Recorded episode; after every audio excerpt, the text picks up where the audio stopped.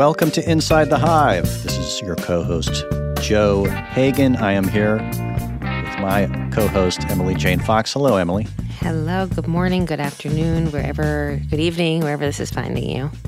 Yes, whatever part of the world you are in. Today we have a insightful interview with a Vanity Fair contributor, May Jeong, who is going to talk to us about the uprising in China. She herself is a Korean from Canada, but she spent a month in China for this magazine uh, two years ago, uh, writing about a pop star in China who was basically disappeared, mm. uh, you know, by the Chinese government, and she went looking for that pop star and uh, learned a lot about China. Has a lot of sources there, and can talk to us a lot about, uh, you know, what China was like before these protests erupted over the zero COVID policy. Obviously, kind of like what we saw in Iran and what we have seen elsewhere. You know, you have these repressive regimes. There's like a lot going on under the surface. People are getting a lot of propaganda, and suddenly everything blows. And what we knew before, you know, suddenly has changed, and all bets are off. So that's what we talk about with May. She's an award-winning investigative journalist. She's got a lot of amazing insights, and we're happy to have her on Inside the Hive. Before we go to her, we're going to go to our other hard-hitting investigative reporter, Emily Jane Fox. Hello, Emily. Hey. Welcome to Inside the Hive. Oh, thank you so much for having me. I, you know, as I hear, I'm so happy that we have her on and that we're talking about this because it feels like the kind of story we should be talking about that sometimes could get swallowed up in the shenanigans of U.S. politics. And um, I think that that's the point of a lot of these kooky people who have been running for office uh, over the last five years is they want to suck up all the oxygen in the room and then we don't get to talk about all the actually important nuanced, oniony things that are happening around the globe. And I'm really glad that we do. Before we talk about some of the kooky things, and I think we should, don't you just feel like with what's happening in China, with, with what's happening in Iran, and then what's happening around around the country, it feels like things are topsy turvy. Have you been following this whole Balenciaga scandal? Do you know what I'm talking about? Um, bring me up to speed. Okay. So, Balenciaga, the fashion house, put out two ads that were in an, un, I believe, in an unrelated campaigns. Um, the first ad had featured children who were holding stuffed animals who were dressed up in BDSM wear. Right, uh, I did and the see this. Yes. Second ad featured like a what looked like a messy office, and sleuths on the internet somehow thought to zoom in, and uh, they were printouts of a Supreme Court case that had to do with child pornography and um, it, that we're even having this conversation is so beyond weird. I have no idea what happened to make it so. I do know that generally speaking, when you're putting out a big thing, there are a lot of people who have to weigh in on those decisions. Uh, I think that there are a lot of people who approve of things. There doesn't seem to be a ton of accidents that happen in in particularly two separate photo campaigns uh, that were uh, likely approved by layers and layers and layers of people. And then that's coupled with Kanye West doing what Kanye West is doing and then bringing that to Donald Trump, who is a candidate for president in the Republican Party.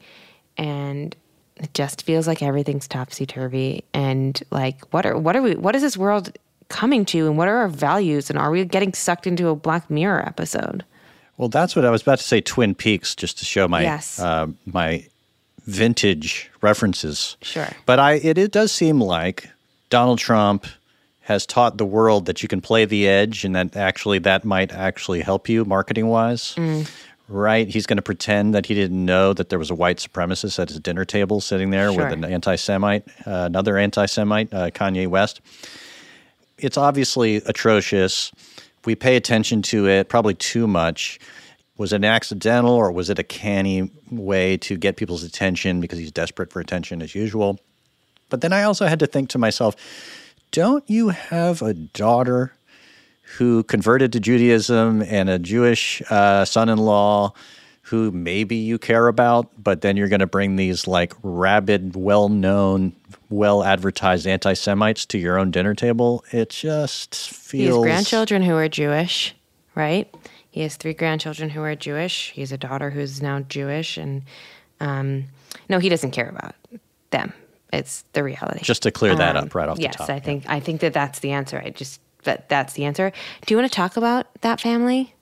Let's talk about that family. You have written a story uh, in the, I'm going to say the latest issue of Vanity Fair. No, it, it is online now. It will be in print in February. Slightly different, but you That's know okay. the general. Yeah, it gives it a longer shelf life. You can read Exactly. it online, then it's going to come in your mailbox in a glossy, beautifully photographed form. honestly, the spread is like is kind of iconic looking. The way it is laid out in the magazine, uh, our fantastic editors and photo team have done what really looks like a classic Vanity Fair magazine spread for this story. It's really it's they did a plus work on it. Well, it's a very juicy, very insightful, and well written piece uh, called Inside Ivanka Trump and Jared Kushner's Gilded Florida Paradise, far from Donald Trump or 2024. Uh, now we know why, how far they would like to get. I can well imagine in this moment. But I, you know, my uh, I've been hearing about this behind the scenes, of course, because I have special access to Emily Jane Fox's, uh, you know, behind Brain. the scenes. Yes, brain, basically your brain. And uh, I just want to know what it was like for you right off the bat. I just want to ask you this very sort of, you know, frontline gossip question. What's it like to step? You went into their abode. Did you go into Jared and Ivanka's home? You, can I you say like whether I you went into the very I have I feel very confident in describing the way I described the home. yes. I feel like I got a real look at their world. I'll put it that way. I feel very confident in the way I described it. Um, Yeah. Here's what I will say I have been writing and reporting about them on them for, I don't know, what year is it? It's about to be 2023. I've been writing about them since 2015. Um, so almost eight years. My entirety of my career at Vanity Fair, I've been writing about them.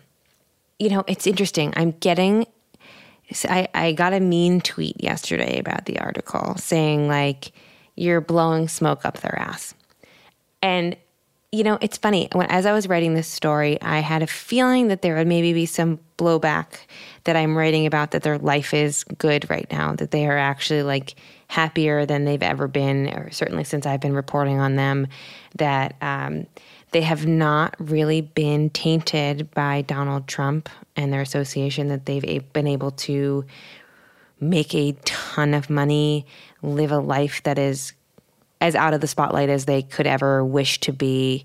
Uh, they've made new friends. They're not spit on in the street. They're not cursed by ladies with canes waving them in the air in Miami. Uh, and I think a lot of people in this country, understandably, want them to have the opposite of that.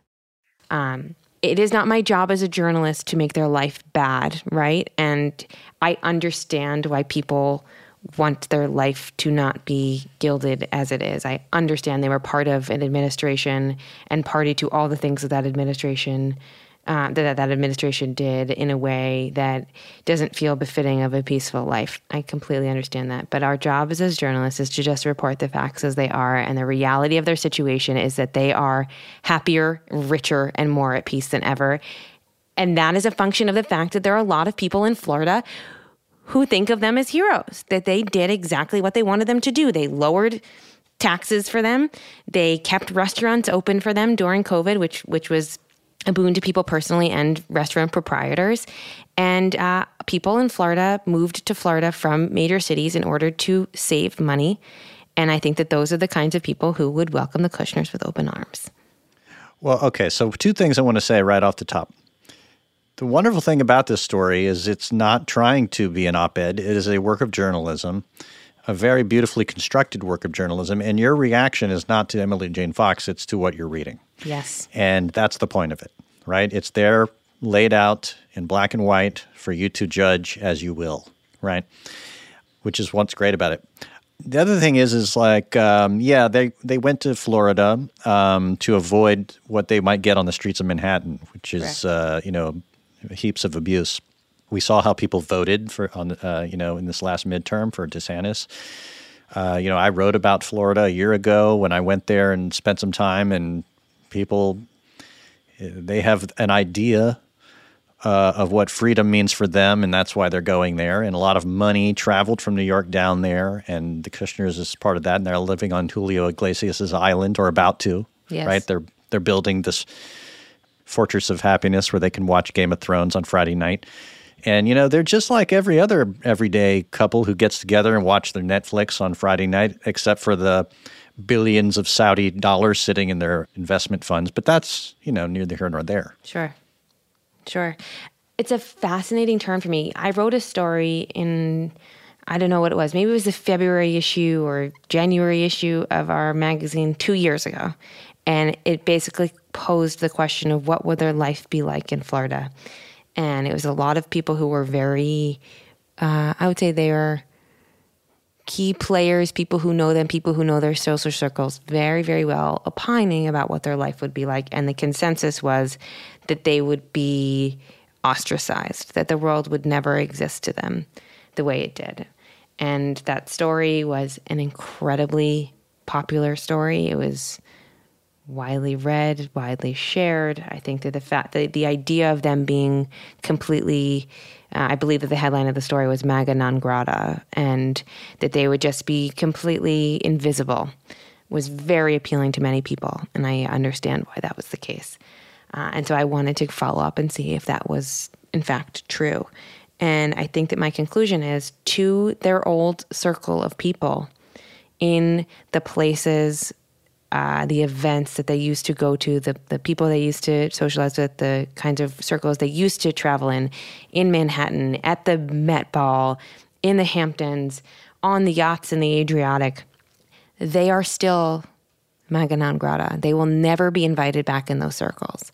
And at the same time, I believe there is a sentiment in Kushner world that they are beyond those circles. That once you're in the situation room and negotiating the Abraham Accord, who the fuck cares about going to the Met Ball, right? Like they're next level, man. They don't need that old, that dirty old town. Right. Yeah. Exactly. And and part of that I think is true.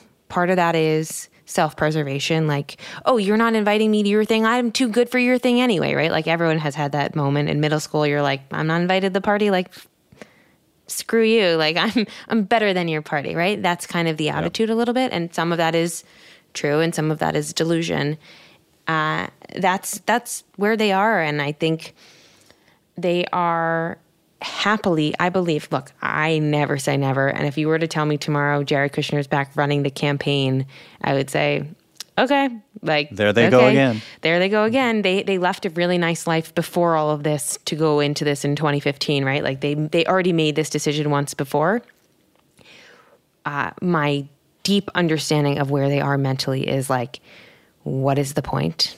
Like we they they feel like they have accomplished all the things that they wanted to accomplish. And in a way um, having a $3 billion fund that was largely funded by a relationship that he made in the white house.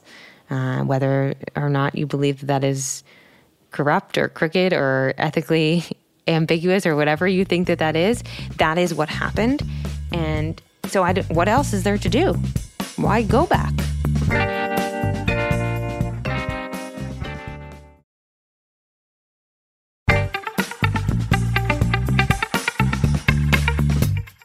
Well, let's also point out one really interesting aspect of this, which is uh, Ivanka's decision not to involve herself in her father's next campaign.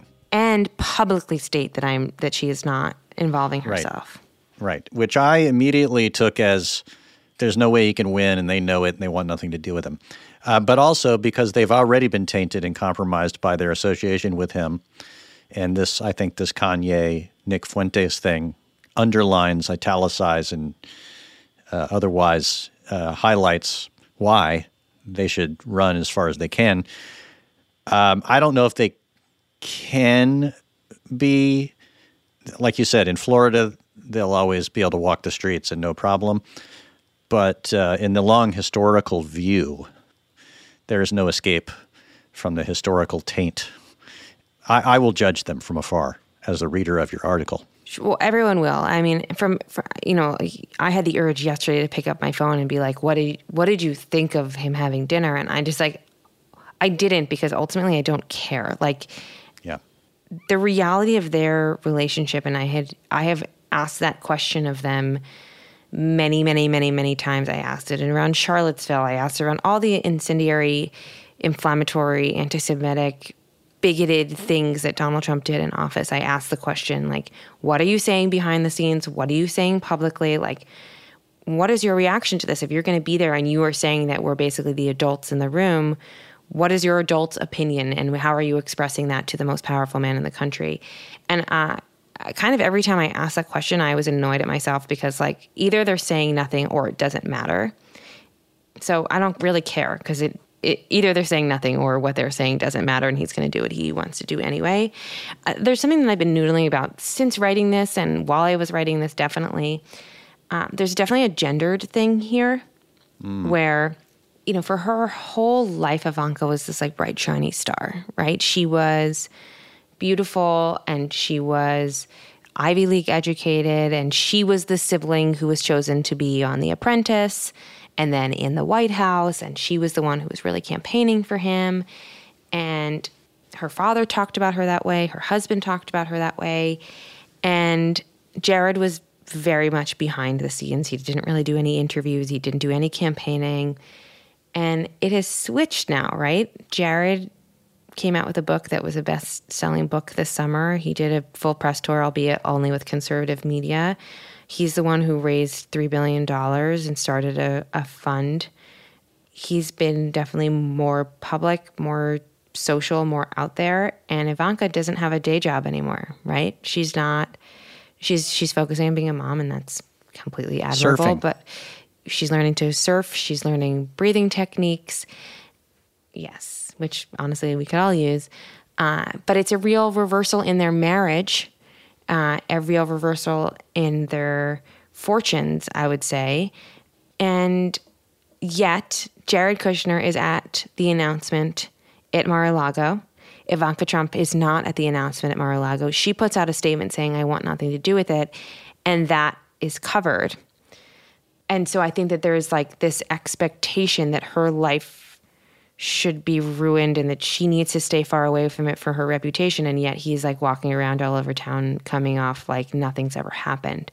And I think, obviously, yes, she's his daughter, but he was a closer advisor in the White House, maybe than she was, maybe possibly more senior, more in, um, involved in more things.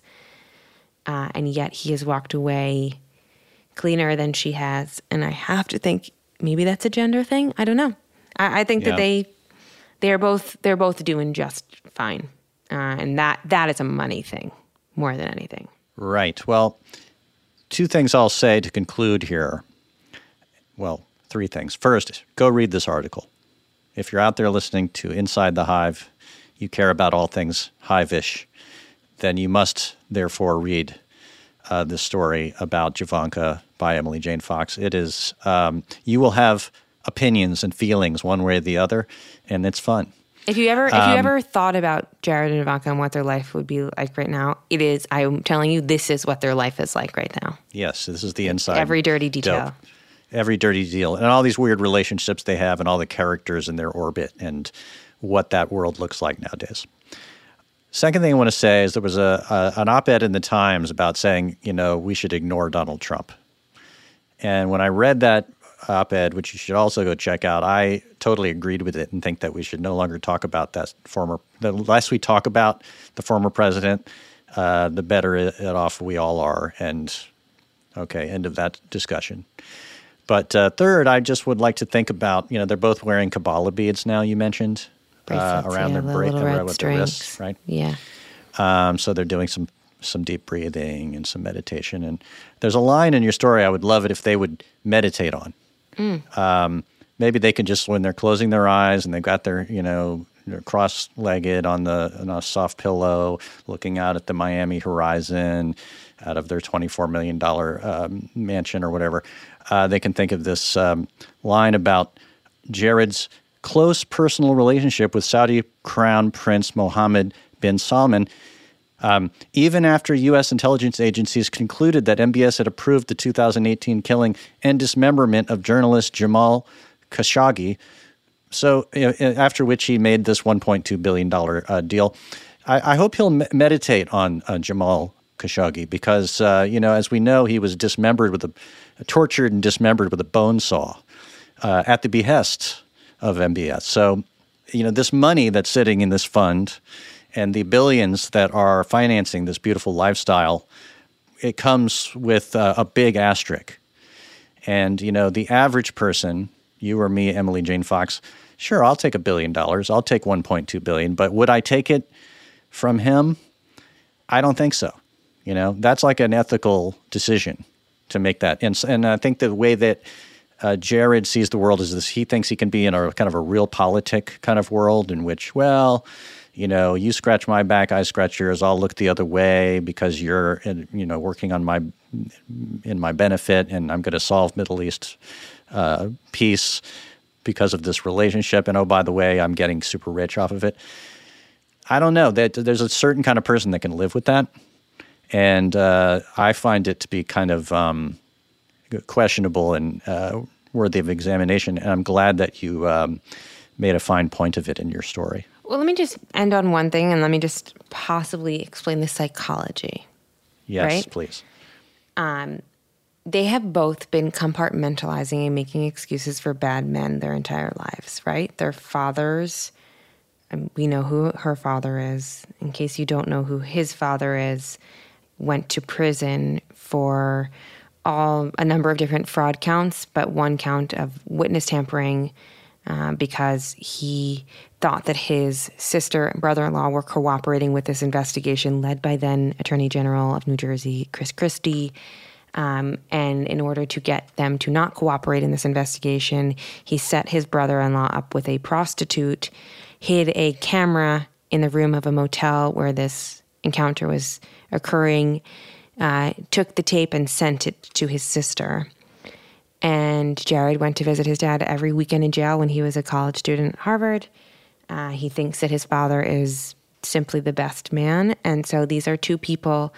Uh, and, and by the way, their fathers are both incredibly rich and for a long time were their meal tickets and their bosses. And so they have been making excuses and compartmentalizing the bad things of bad men who could then financially serve them for their entire existences. So the, the fact that he can compartmentalize what MBS has done is no surprise to me because that's a muscle he's been exercising for, for decades.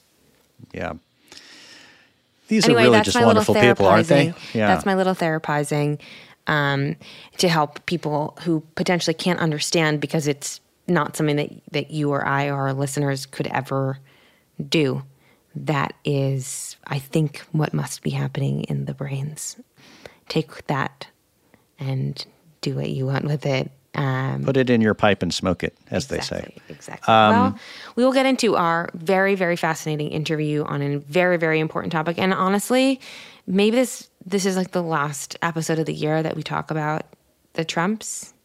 Yeah, let's do it. Let's let's make a moratorium on uh, all No things Trump December. that guy. No Trump yeah, December. no Trump. Oh, I like that. I like that. Um, so no Trump December.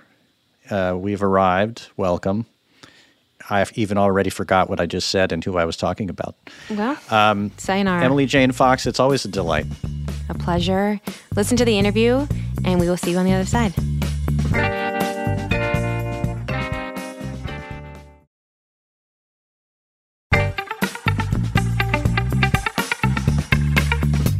And now I'd like to welcome May Jeong, contributing editor at Vanity Fair.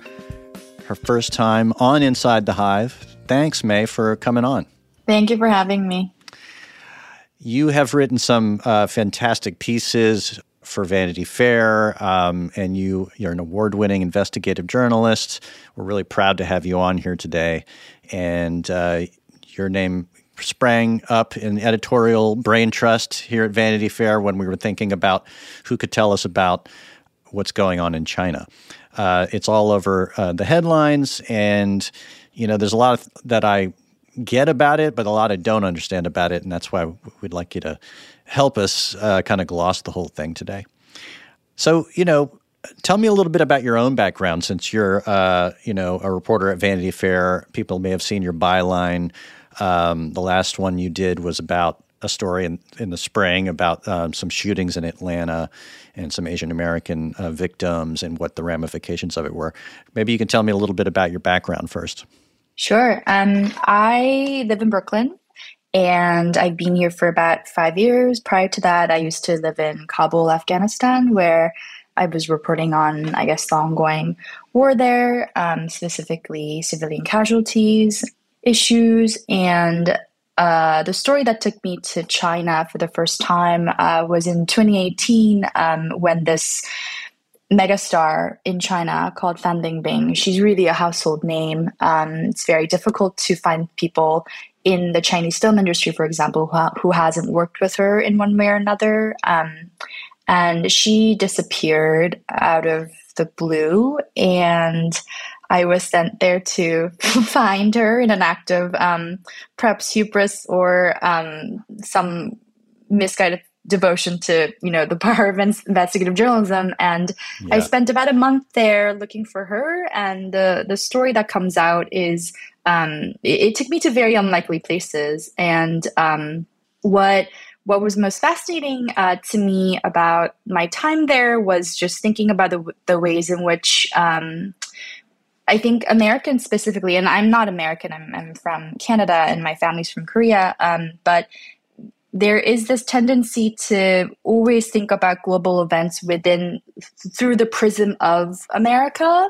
And actually, it's kind of interesting to um, have that uh, assumption challenged. And it's kind of, it was kind of exciting for me to think about the ways in which other people live elsewhere. And it doesn't necessarily have to, you know, it's it's it's not a commentary on whether American politics is you know good or bad, and that's something that I've been thinking about a lot in the last couple days as well with the protests. Yeah, tell me what you mean by that. Like um, your expectations for what freedom should look like or democracy should look like are, you know, you can't necessarily apply them when you sure uh, are going to report on China. Yeah, sure. I suppose what I mean is that China is one of those issue areas, I'm using air quotes, um, that is often appropriated to advance an argument in America. And, and sometimes, you know, with the right, it could be an argument in favor of um, whatever, you know, capitalism or, you know, less state control or what have you. And, and at times, like the, the same thing happens in the left as well. And, and sim- specifically with regards to responses to the most recent COVID pandemic um, i think there, i've just noticed a lot of rhetoric around and, and, you know there are these like memes about as well on the internet about how you know everywhere else in the world people are you know protesting to strike and, and you know not you know and, and then in china people are actually protesting so that they can go back to work and return to normal life um, mm-hmm. but i think that's a it's a, you know it's a funny haha comment but also it's equally um, not entirely helpful, you know, just because the the policies um, and the state response and state violence really in China has been so brutal doesn't necessarily mean need to be uh, what is called an endorsement of the ways in which you know this country has dealt with the pandemic. It's been equally no, terrible, and not. tens yeah, of thousands yeah. have died here as well. And sure. I think that's kind of pitfall that I'm always um, interested in avoiding or trying to at least. Right, and there was plenty of um, ignorance and misinformation in this country that, as, as we know, drove a lot of casualties, death, you know, um, in addition to conspiracy theories about China uh, being the origin of the of the virus to begin with and some kind of nefarious uh, thing. We, we, we won't get sidetracked on that. But um, but in this case, I think this whole event that we're seeing in the last week, these uprisings that are around the country in various places, it was sparked by uh, the death of 10 people in a fire in a northwest province uh, of Xinjiang. Um, and the rescue efforts were allegedly hampered because of the COVID lockdown. People were infuriated, angered by this, and it spread around the country. And obviously, this had been boiling underneath the surface, right? And this was the flashpoint. Tell me a little bit about what life was like in China before this. I mean, we all know um, from living just in the U.S. during the pandemic, it can be maddening. You know, being trapped at home, especially as long as they have, uh, is there's something um, can create desperation. Let's put it that way. Uh, so, tell me a little bit about what the zero policy, you know, zero COVID policy was like. Sure. Um, I don't know where you were during the plague, but when it came for for us, I was in New York in Brooklyn, and the first couple of weeks, if you remember, I mean, we really didn't know what was the cause, and so then everyone was kind of um, you know, like wiping down vegetables and you know, yeah, doing yeah. all sorts of things. And I guess it's it's imagine sort of that suspended sense of disbelief and living in that liminal space. And you know, we all did that for weeks and months, but imagine that extending, you know, beyond the weeks and months into years. And mm. When I first heard about it, I mean, a lot of these, um, like I mentioned, my family's from Korea, and um, a lot of these East Asian countries and actually in other parts of um, the region as well, they were heralded really for um, being incredibly effective with COVID response. And so, you know, my family members, for example, they suffered similarly in terms of, you know, being forced to remain at home. But crucially, what was helpful was that because even a country like Korea is more of a social democracy than America is, and it's just also the size as well, it meant that they were always um, given access to food, just basic victuals and medicine.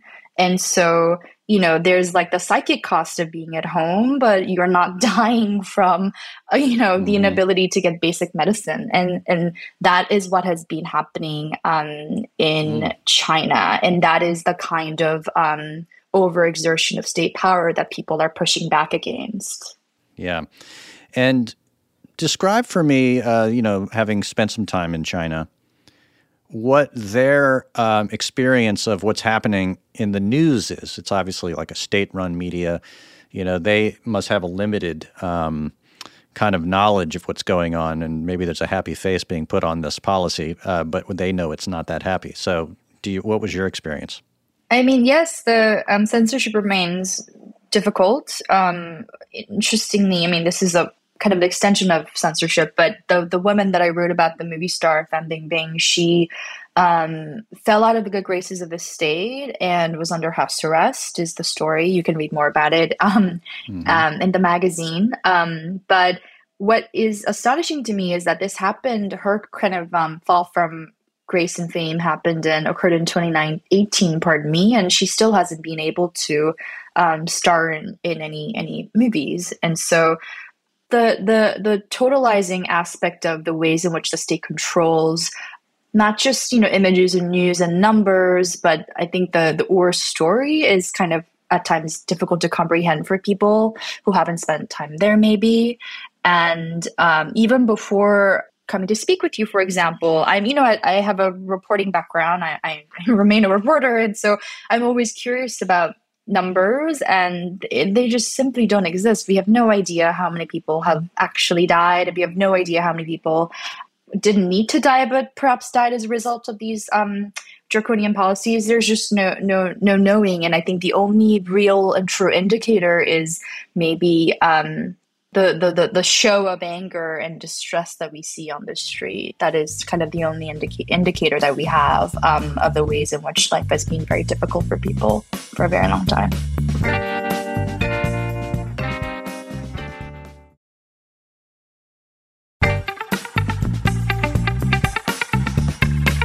Well, it's interesting because uh, there were flare ups of protests around the country. So there obviously is some kind of like communication going on, you know, workarounds. And maybe they have uh, enough internet access to communicate uh, without, you know, censorship or they're risking being surveilled by communicating, you know, hey, this is happening. Let's hit the streets. This must have happened. Yeah, absolutely. And I mean, people have, we've, communities have always managed to you know figured out ways to to commu- uh, you know get in touch with each other. And you know we're not at the point of like creating like what are those like uh, what are they called in uh in Russia? Well you know like underground literatures or whatever. Um, right.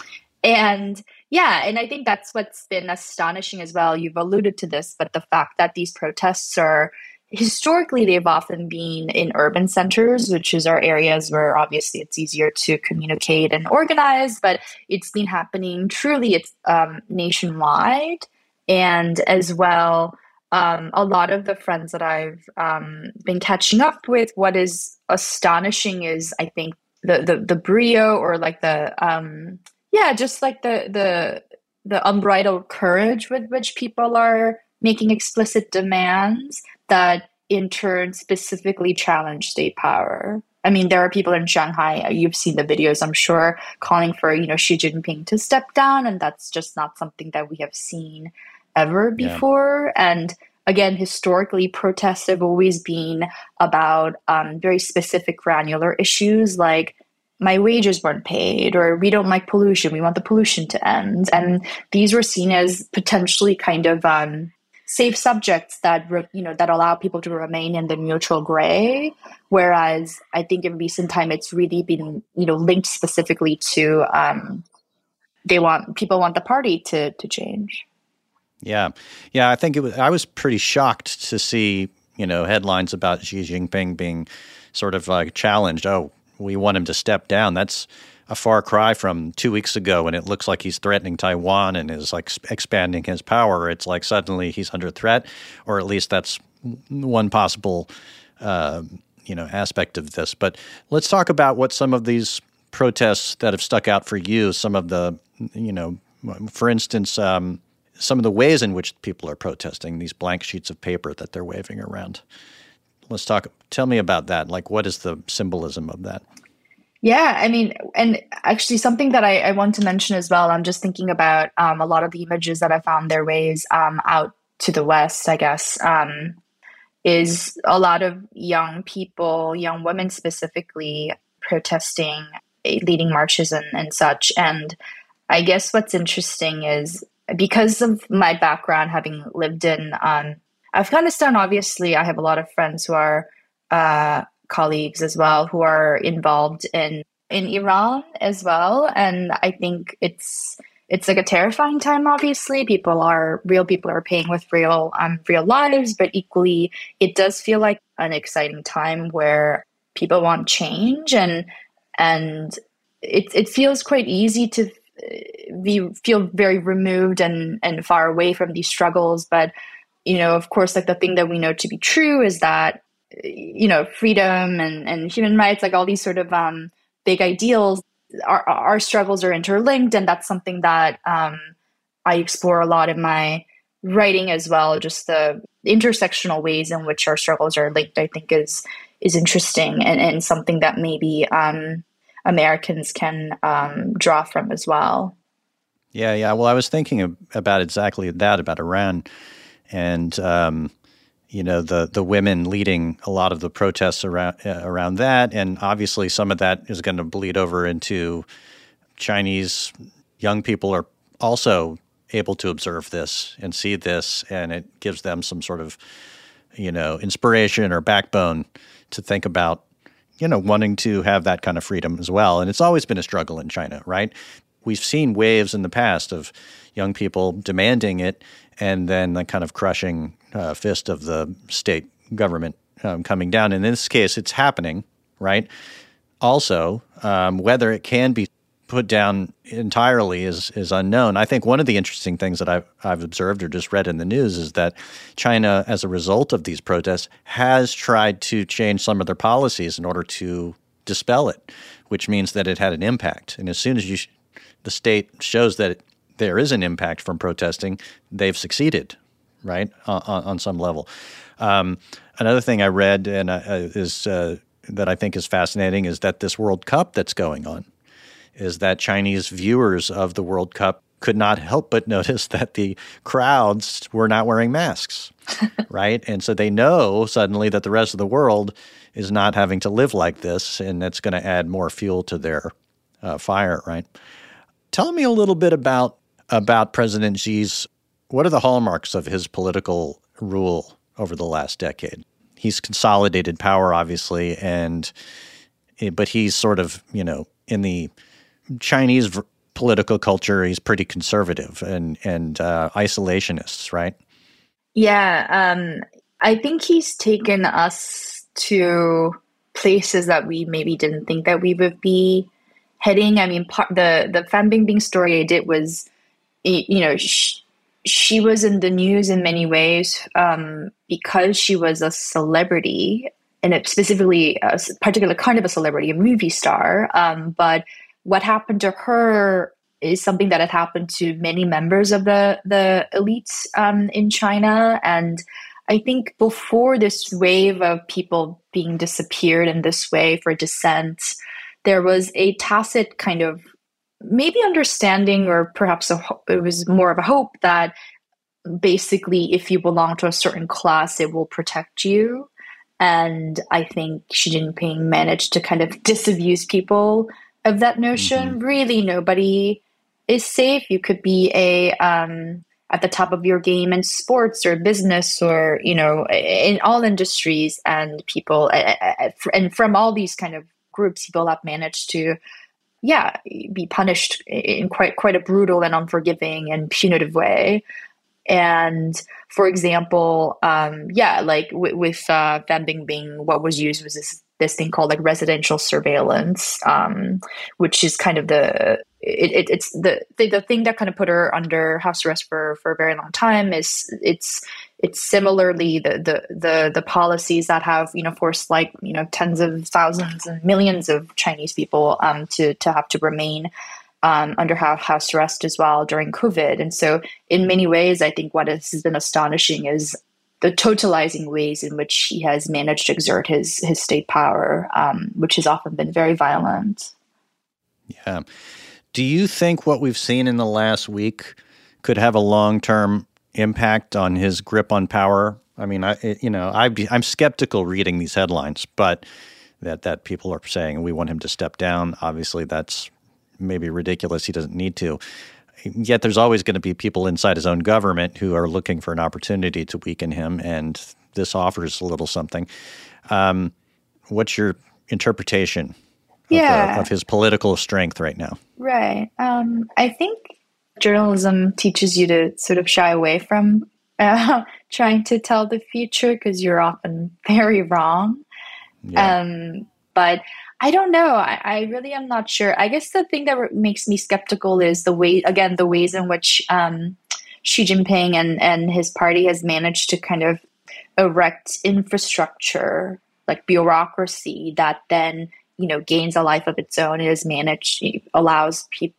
Uh, allows a kind of a, a, surveillance state, and so you know one thing that I'm thinking about is like this thing that he um, created in 2018 called the National Supervision Commission, which effectively de facto, like, you know, gave like carte blanche to suspects being basically like kidnapped or interrogated or or um, or worse. And so, uh, yeah, I don't know. I guess I'm I'm always a bit um, suspicious of institutions' capacities to to change. Um, but I guess then again, the thing is that like we don't really know, and I think just the the fervor that we've witnessed, you know, through these videos and and um, reporting from uh, various cities in China, I think is there is good reason for people to to feel at least a little bit hopeful. Yeah, yeah. Well, um, well, I think one thing we can say is it won't be forgotten, and it won't be forgotten by the youth who were on the streets. And you know, there was a little description in the New York Times of a of a man on the street uh, yelling, you know, uh, what is there to be afraid of? And people were filming him on their phones, and he was tackled by officers and shuttled into a car. So you know, people are going to be asking, where's that guy, right? And they have him on camera, they have him on videos, and you know, these things have. We may see protests end, but the after effect will remain underground for possibly years to come, right? Um, won't be forgotten in that way. Um, and the, but you know the degree to which it will be metastasized into some kind of long term uh, counterpoint to Xi's rule, we don't know. But um, in any event, uh, May, thank you so much for coming on the podcast to talk about this. Super interesting, super enlightening. I really uh, would urge people to go to Vanity Fair and type into your search engine uh, May Jeong, J E O N G, and uh, look for her stories because they're really incredibly well done, incredibly well reported, fascinating, and uh, will give you some insight and context uh, around the things you're seeing in the news right now. So thank you so much, May, for coming on. Thank you for having me.